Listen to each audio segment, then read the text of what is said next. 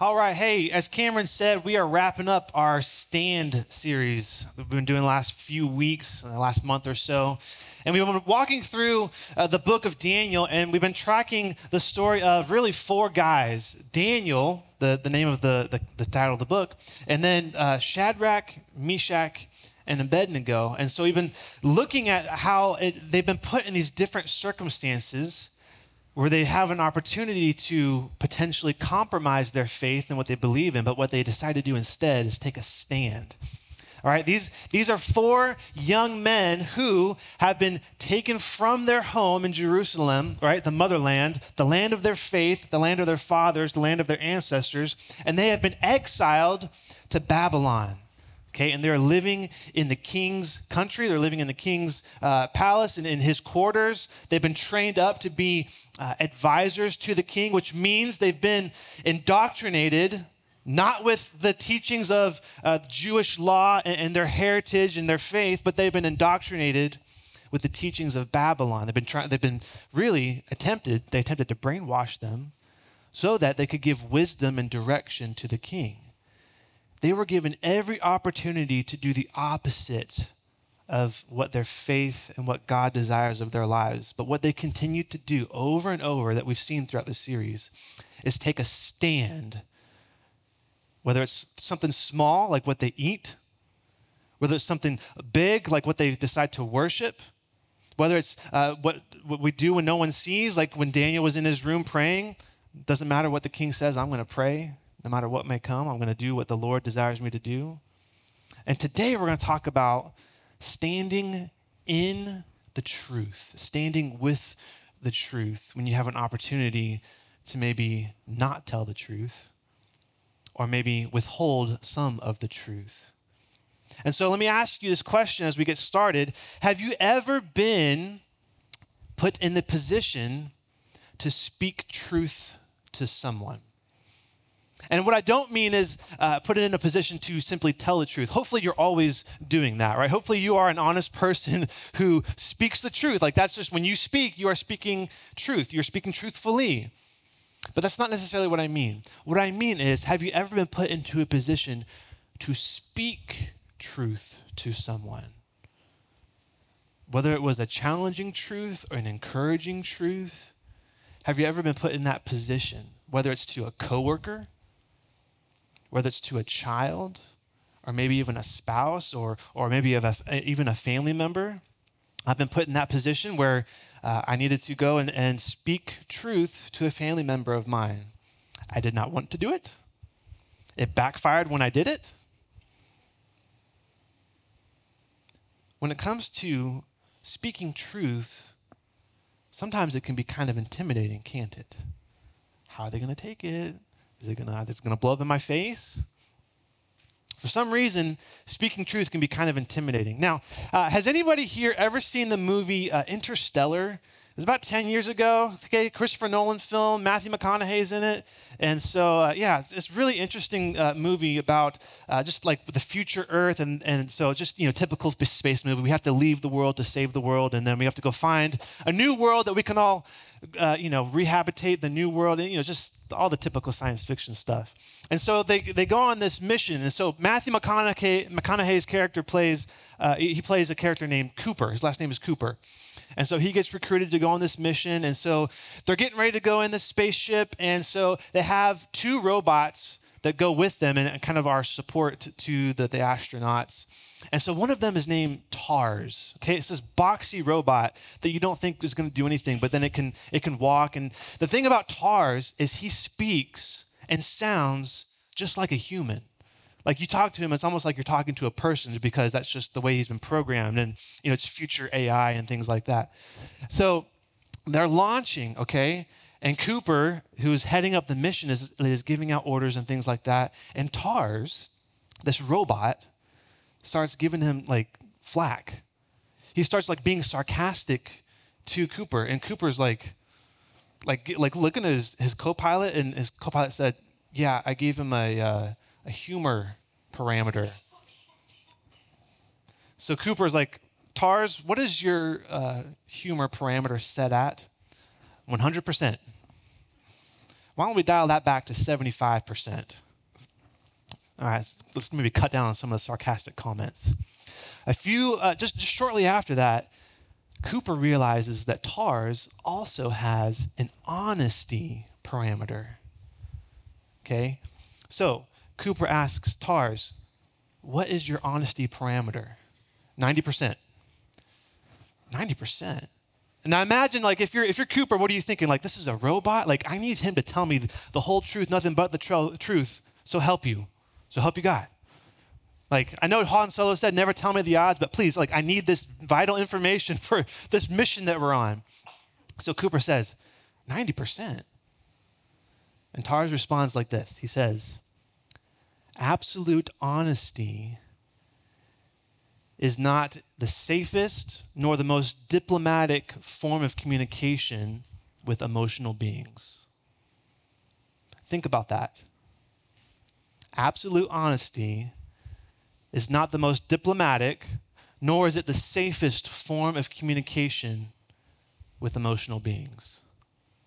Like, would you believe, like, would you believe that? Like, I mean, I mean, i have been in that situation where if you, if I were to speak that extra 10% of truth, like it could be trouble. But here's the thing you and I have experienced this. Honesty, speaking truth to someone, isn't always safe. In fact, sometimes it's downright scary. Sometimes it can feel dangerous. A lot of times it can feel inconvenient a lot of times, if we feel like we're in a position where we, we could speak truth to someone, we may even have thoughts like, well, I, I don't feel like I'm the right person to speak this truth, or I don't think this is the right time. And we make excuses. But Scripture is abundantly clear, and there's so many verses we could talk about when it comes to truth. There's a lot of different conversations we could get into when it comes to like objective truth versus relative truth, which doesn't really exist. It's not a thing. Anyway, but this, this is what Scripture says in the, in the book of Proverbs. This is what the Lord says about truth. The Lord detests lying lips, okay? But he delights in those who tell the truth.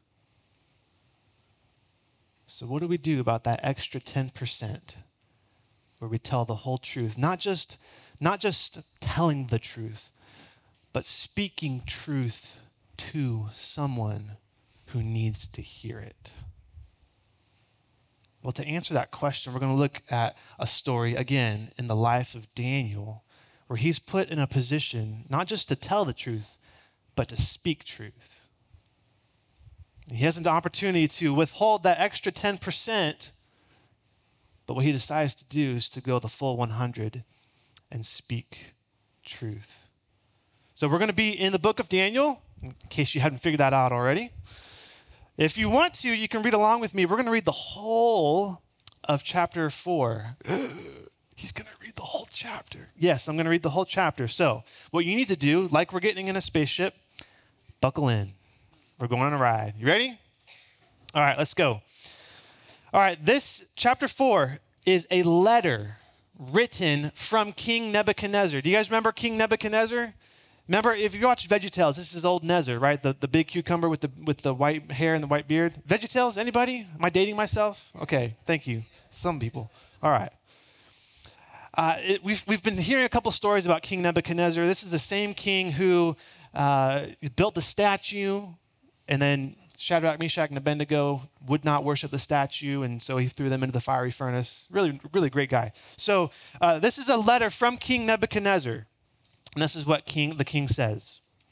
Verse 1 King Nebuchadnezzar sent this message to the people of every race and nation and language throughout the world Peace and prosperity to you. I want you all to know about the miraculous signs and wonders the Most High God has performed for me. Okay, first of all, King Nebuchadnezzar typically is full of himself. He's a pretty arrogant guy. So the fact that he's beginning his letter by glorifying God, it gives you a clue that something's up, something's different, okay? Something has changed in this man. How great are his signs, how powerful his wonders. His kingdom will last forever, his rule throughout all generations. Okay, king, what are you on? Because, like, I've never heard you speak this way about your kingdom I, Nebuchadnezzar, Nebuchadnezzar, was living in my palace in comfort and prosperity, as if there was any way else uh, to live. But one night, I had a dream that frightened me. I saw visions that terrified me as I lay in my bed. So I issued an order calling in all the wise men of Babylon so they could tell me what my dream meant. When all the magicians, enchanters, and astrologers and fortune tellers came in, I told them the dream, but they could not tell me what it meant. At last, Daniel came in before me, and I told him the dream. His name was, was Belteshazzar after my God, and the spirit of the holy gods is in him. Okay, King Nebuchadnezzar knows that there's something different about Daniel. He has seen that throughout his whole life, that there's something different about Daniel. And he claims that it's the spirit of the gods. Okay, well, what we know for to be true is that it's the spirit of God, like the one, the true God. God gave Daniel the ability to interpret dreams. Okay, a few uh, chapters earlier in the, in, in the book of Daniel, King Nebuchadnezzar has another dream about the future that Daniel interprets. God has given Daniel this uh, ability and puts him in this position to speak to the king. I said to him, Belteshazzar, chief of the magicians, I know that the spirit of the holy gods is in you, and that no mystery is too great for you to solve. Now, tell me what my dream means. While I was laying in my bed, this is what I dreamed. I saw a large tree in the middle of the earth. The tree grew very tall and strong, reaching high into the heavens for all the world to see. It had fresh green leaves, and it was loaded with fruit for all to eat. Wild animals lived in its shade, and birds nested in its branches. All the world was fed from this tree. Then, as I lay there dreaming, I saw a messenger, a holy one, coming down from heaven. And the messenger shouted, Cut down the tree, lop off its branches, shake off its leaves, and scatter its fruit. Chase the wild animals from its shade and the birds from its branches, but leave the stump Leave the stump and the roots in the ground, bound with a band of iron and bronze, and surrounded by tender grass. Now, let him, the stump, let him be drenched with dew, the dew of heaven, and let him live with the wild animals among the plants of the field for seven periods of time. I don't know how long, if it was seven days, seven months, seven years for seven periods of time, let him, be, let him have the mind of a wild animal instead of the mind of a human. For this has been decreed by the messengers. It is commanded by the Holy One, so that everyone may know that the Most High rules over the kingdoms of the world. In other words, this is not your kingdom. God put you in this position. God gave you this kingdom that has uh, provided shade and produce and, and goodness and provision for all the world. The Most High rules over the kingdoms of the world. He gives them to anyone he chooses, even to the lowliest of people. That was the dream. And the king says, Belteshazzar, that was the dream that I, King Nebuchadnezzar, had. Now, tell me what it means. For none of the wise men of my kingdom can do so, but you, you can tell me because the spirit of the holy gods is in you.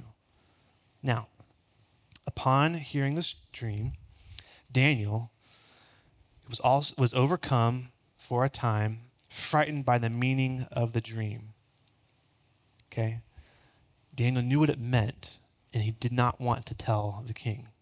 He was overcome, he was frightened by what it meant.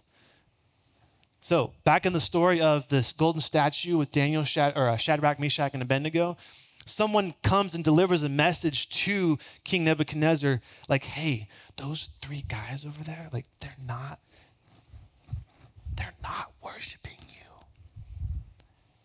It says King Nebuchadnezzar, when he heard this, flew into a fit of rage. I'm sure Daniel heard about it. Like you don't just like you don't write that passive like he flew into a fit of rage. Daniel knows what this man is capable of when he hears a message that he does not like. And so Daniel has a choice.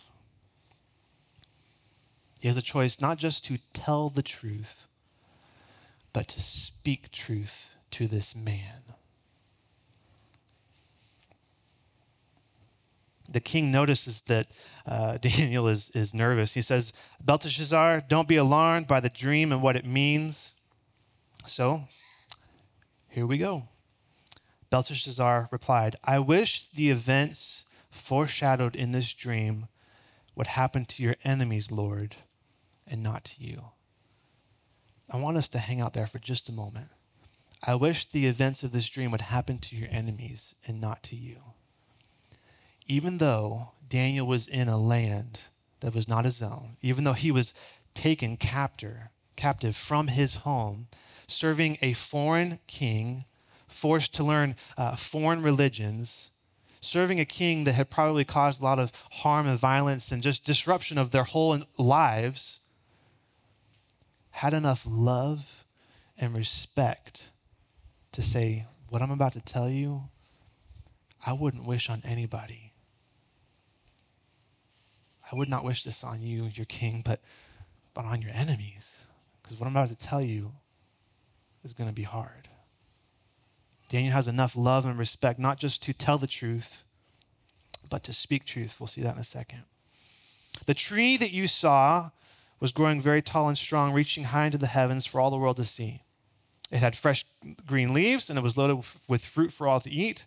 Wild animals lived in its shade, and birds nested in its branches. That tree, Your Majesty, is you. You are the tree, providing the fruit and the shade in all of the world for all of the world. For you have grown strong and great. Your greatness reaches up to heaven, and your rule to the ends of the earth. Then you saw a messenger, a holy one, coming down from heaven and saying, Cut down the tree and destroy it, but leave the stump and the roots in the ground. Bound with a band of iron and bronze and surrounded by tender grass, let him be drenched with the dew of heaven. Let him live with the animals of the field for seven periods of time. In other translations, uh, it, it even says, let him chew the cud. In other words, King, you're going to behave like a wild animal, like a cow or something, eating grass and just just chewing the cud.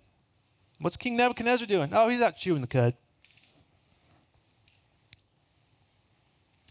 This is what the dream means, Your Majesty. Okay? Daniel told him what the dream was. Now here's what the dream means. Your Majesty, with the Most High, this is what the Most High declared will happen to the Lord my King. You'll be driven from human society. You will be living in the fields with the wild animals. You will eat grass like a cow, and you will be drenched with the dew of heaven. Because that's what you do. Like if you're living out in the fields in the early morning, like the dew comes down, you get drenched. Seven periods of time will pass while you live this way until you learn, okay? Until you learn that the Most High rules over the kingdoms of the world and gives them to anyone he chooses. But the stump and the tr- roots of the tree that were left in the that were left in the ground. This means that you will receive your kingdom back again when you have learned that heaven rules. Daniel could have stopped there. Daniel was honest with the king. Daniel told the king the truth. Okay, he, he interpreted the dream, which is what the king asked him to do. He could have been done right there. the king still could have gotten mad because, like, who wants to hear that, like, hey, you're going to lose your sanity and go eat grass for seven periods of time? He could have stopped there. But Daniel takes it a step further and he speaks truth to the king. He goes beyond simply just interpreting the dream, and he takes this opportunity to speak something, a message of truth that the king needed to hear from, the, from his own heart. And here's what Daniel says King Nebuchadnezzar, please accept my advice. Stop sinning and do what is right. Break from your wicked past and be merciful to the poor Dude, like, he just told the king that he was wicked. Like, if you knew who Nebuchadnezzar was, like, that, that could be a death sentence right there. Like, tell him, tell me I'm wicked? Get out of here. Off with his head. Break from your wicked past and be merciful to the poor. Perhaps then you will continue to prosper. See, Daniel didn't just stop at telling the truth, he took this opportunity to speak truth. Because here's, here's, here's what I want us to understand, okay? God puts us in position to speak truth to people. He puts us in position to speak truth to people, and He equips us with the truth. Okay, remember what I said? Daniel was uh, equipped. God gave him the, the gift to be able to interpret dreams. He was the head of all of the, uh, the king's advisors, all right, all the, the, the, the wisdom sayers and the truth sayers. Daniel was the, the head of, of that whole order. God put him in position and equipped him with the truth. Not just like telling the truth, but like the truth, God's truth. Stop sinning. Break from your wicked past. And then maybe God will bless you. Then maybe you will continue to prosper. Have you ever been put in that position? Not just to be honest, but to speak truth. I know you have. And I know that God will continue to put you in that position. And not just put you in that position, but to equip you. Okay? God uses our story, He uses our past, He uses our brokenness, He uses what we know about the truth, God's truth, not just for our own lives, but so that we can speak truth to those who, who need to hear what the truth is. Sometimes that's a hard truth, like what Daniel said to King Nebuchadnezzar. Sometimes it's a word of encouragement of someone who's experiencing pain or brokenness. Sometimes it's just simply uh, giving someone some perspective. Maybe it's a coworker who doesn't quite believe what you do, and they're questioning uh, faith. They're questioning the logic of everything. They don't know where to go or who to trust, and you speak truth into that person's life. You see, Daniel Okay, what was the key for him to be able to speak truth to King Nebuchadnezzar? First of all, we saw it. He had love and respect for this man. Okay? It's one thing if you're just going to be honest with, with someone. It's one thing if you're going to say, hey, like, you really need to stop chewing with your mouth open. Like, you, you work one cubicle away from me. Like, you could possibly speak that message in love, but like that's not quite what I'm talking about. Like you don't have to like someone to love someone. Daniel loved and respected this man enough to speak truth. The other thing is that Daniel, there were truths that Daniel believed that he was willing to die for. There were truths that Daniel believed and he believed in strongly enough that he was willing to die for. Because if you tell a message like that to King Nebuchadnezzar, that's probably what would happen flying into a fit of rage, throwing you into a furnace. But Daniel believed what Psalm 24 says. Psalm 24 says, The earth is the Lord's and everything in it, the world and all who live in it. That's what the dream meant.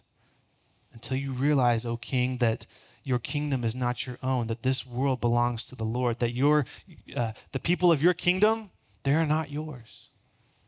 They belong to the Lord, they belong to God. Daniel believed that truth enough that he was willing to die for it.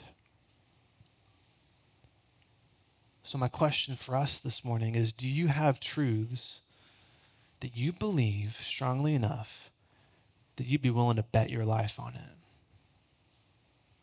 Is there a truth that you believe strongly enough that you would not just bet your life on it, but that you would love someone enough to speak it to them? TobyMac is a, uh, an artist. His name is uh, Toby McKeehan. If you've listened to The Fish or to K-LOVE at all, chances are you've heard one of his songs come on. Uh, in 2021, he released an album called Life After Death. And uh, man, 2020 through 2021, was that not a challenging year? My goodness. Really confusing, disorienting. It was even more challenging for Toby McKeehan because during that period of time, he lost his 21 year old son to an accidental overdose. and his world was crushed. Uh, someone heard him say once that he didn't even think if he could ever sing a joyful, happy song again. And that's all that Toby's songs are. They're praiseworthy, they're, they're, they're joyful, they're singing uh, glory to the Lord. This, that album, okay, it's called Life After Death. It was written after that whole period of time happened. But on it are songs that are just full of giving the truth, which is that God is good, that God is faithful. Okay? One of the songs on that album is called uh, Life on It. And I want to read you just a couple of the, the words uh, from this song. Okay? He says this Everybody needs somebody. Don't try and fake the folly. Anytime it cuts, we all bleed. Everybody's got the same needs. I'm standing. Okay, I love that imagery. We're talking about stand, okay? I'm standing on the hill that I die on. Okay? So let me go and get my fight on down to my final heartbeat. Nobody's going to take away what I believe.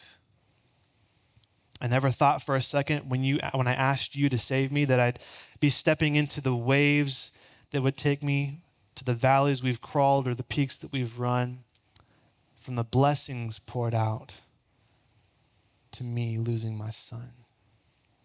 You're my way and my truth. I'm a disciple of you. Through the highs and the lows, my heart will always stay true. They could put me in chains, they could lock me away, they would slay me in vain. I will always remain. He says, I put my life on it. That's the chorus. It's that phrase. I'll put my life on it, willing to die for it, no matter what they say. He works in the entertainment industry.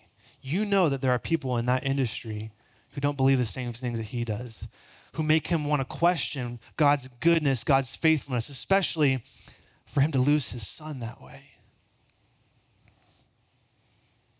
No matter what they say, if I ever go MIA, it's because they took my life for it. I'll put my life on it. I'll put my life on it. Toby McKeehan has truths that he'd be willing to die for. The truth that God is good no matter what, that God is faithful.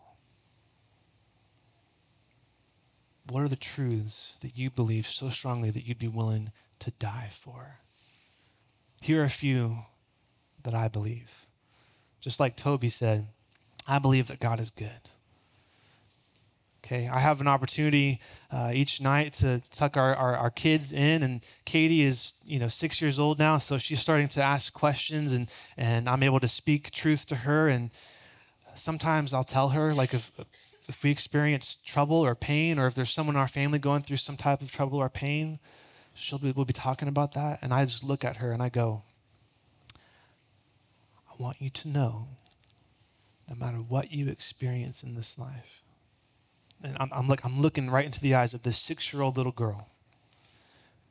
No matter what you experience in this life, that God is good.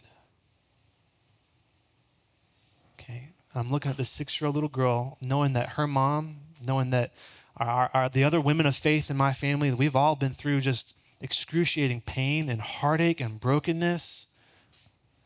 And I know that's in store for her. So I want her to cling to the truth from an early age that God is good. And you look at her and you can see her just, she's just looking, she's just staring at you. You can tell she's soaking it up like a sponge. But the fact that God is good no matter what, I, I would die. Like you put a gun to my head, I'm still going to say it. You shoot my family members before you get to me, I'm still going to say it. God is good. It's a hill I'd die on. Another truth that I believe is that God is with you no matter where you go. So be strong. That's one that I tell to my son Samuel. We're memorizing uh, Joshua 1 9. Have I not commanded you? Be strong and courageous. Do not be afraid, for the Lord your God is with you wherever you go.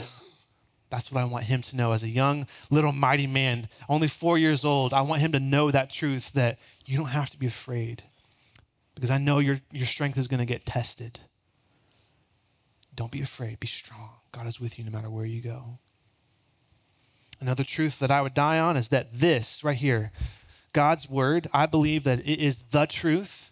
It is the authority in my life. I believe what the author of Hebrews said that all scripture is God breathed, God inspired, and is useful for correcting, for teaching, for rebuking, and training in all righteousness.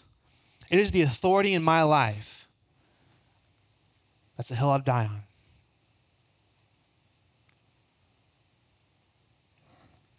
Another truth I believe is that Jesus Christ is the Son of the living God. And that there's no way to the Father except through him. Salvation is found in no one else. Because the world right now will tell you that there's many ways to salvation that may require faith or not. I, there's all kinds of truths going on right now. Things that people are saying. But that's the hill I'd die on. That Jesus Christ came, died, rose again to take away the sins of the world, including mine. Salvation is found in no one else but Jesus Christ alone. What truths do you believe so strongly enough that you'd be willing to die for them? And not just die for them, but live for them, to be able to speak them to someone else. Because God can and will, He's going to put you in a position to carry the message of truth to someone. The truth is in your lungs. Okay, I want you to think about that concept. The truth is in your lungs, in your very being. Okay, you can put that slide up there, uh, Jared. The truth is in your lungs. Have you guys ever seen uh, Saving Private Ryan? That's one of my favorite wartime movies. Tom Hanks, uh, back in the late 90s. Uh, there's this one scene where they're in the middle of, of, a battle, of a skirmish, and so they need to get a message from one side to the other side. And in between, there's this battle zone where there's crossfire and things like that. And so uh, they, they call for a runner. You guys know what a runner is, correct? It's, it's someone, they, they, they speak the message to this runner, and the, that, that person's job is to run as fast as you can, dodging, uh, you know, gunfire and, and, grenades and all, you know, landmines, all these different things to run as fast as you can to get to their side. Well, the, the soldier gets cut down with gunfire. But the, the gunfire doesn't stop. The Germans, the Nazis, they keep shooting. And one of the soldiers watching this happens goes, Why do they keep shooting him up like that, Captain? He's already down. Why do they keep shooting him up? The captain says, as long as he has breath in his lungs, he still carries the message. As long as he has breath in his lungs, he still carries the message. As long as you have the breath of life in your lungs, you carry the message of truth. You carry the message of Jesus, the gospel, but you also carry the whole message of this truth to use to speak truth to people. Now, you and I aren't in, thankfully, right now, a physical war, but we are in a spiritual war. Okay, Paul says this in Ephesians. Throw that up there, Jared. Let's read this. In Ephesians 6, Paul says, A final word be strong in the Lord and in his mighty power. Put on all of God's armor so that you will be able to what? Stand firm against all strategies of the devil. For we are not fighting against flesh and blood enemies, okay? We're not fighting this war. Some that like we are, we live in time of war every once in a while. There's war going on, you know, over over east. We are not fighting against flesh and blood enemies, but against evil rulers and authorities of the unseen world, against the mighty powers in the dark, this dark world, against evil spirits in the heavenly places. Okay, the battle is for your soul, for your heart, and whether a person is a believer in Jesus or not, there is a battle going on. Paul is saying you need to be equipped and ready. Okay, therefore. Put on every piece of God's armor so you'll be able to resist the enemy in the time of evil. Then, after the battle, you will still be what? Standing. Stand. Take a stand. Stand firm. Stand your ground, putting on the belt of what? The very first piece of equipment that Paul says to equip yourself with is the belt of truth. because he knows we are in a spiritual battle where the truth is going to be attacked. So, who in your life needs to hear the truth? Is it a child? Is it your teen who's questioning their identity? Wondering what's going to happen in the future? Is it your spouse? Maybe your, your wife who's really discouraged Maybe wondering if she feels loved or if you think she's beautiful. Is it your husband who doubts whether he has what it takes? Because we all do, whether you see it or not. Wondering if he has the strength to lead his family. Is it a coworker who's chewing with their mouth open, but also dealing with the loss of their mom? Who in your life, because you know there's someone in your life who needs a message of truth, whether it's a hard truth like what Daniel said, or whether it's a truth of encouragement. Who in your life needs to hear the truth? Because God is going to put you in a position, not just the position, but to equip you to speak the truth. So, know the truth. Read the truth. Scripture is God breathed. You know what else is God breathed? We are, because we have the breath of life of the Creator Himself in our lungs. So know the truth so that you can turn around and speak life and speak truth to those around you who need it. You know what the result was of Daniel speaking truth to the king? He humbled himself. Okay? He humbled himself and gave glory to God on high. Okay, not just privately, but he wrote a whole letter to the entire known world declaring that God gets all the glory. Sometimes when I talk to Katie at night, it's after I have put all four of my children to bed who are six and under, and I'm tired. I'm ready to say goodnight and close the door and go down and breathe. Here's what happens. Here's her, t- her. She's on the top bunk. The door's right here. You know, we sing the songs, we say the prayers. All right, good night. Daddy, what does it mean to be baptized? At that moment, speaking truth is not convenient. But God put me in a position. He equipped me to know the truth. So what did we do? I spoke truth. We continued that conversation. And the result, I got to baptize her a couple weeks ago. That, that girl has got so much potential that goes far beyond anything that I could ever train or, or teach. Like she's going to go off and just do wonders, I believe, for the kingdom. Speak truth to people because God will and does use it to change lives, maybe even change the world. All right, let's pray. Father, thank you so much for this opportunity to come and, and to hear your truth spoken, Lord. Father, I pray that you would use your truth to uh, convict us. Lord, I pray that you would use us to speak truth to, to those who need it, Father. Lord, give us the strength and the courage to stand in the truth, to be able to speak it to those who need it, whether it's sharing the gospel or just sharing some other truth from your word.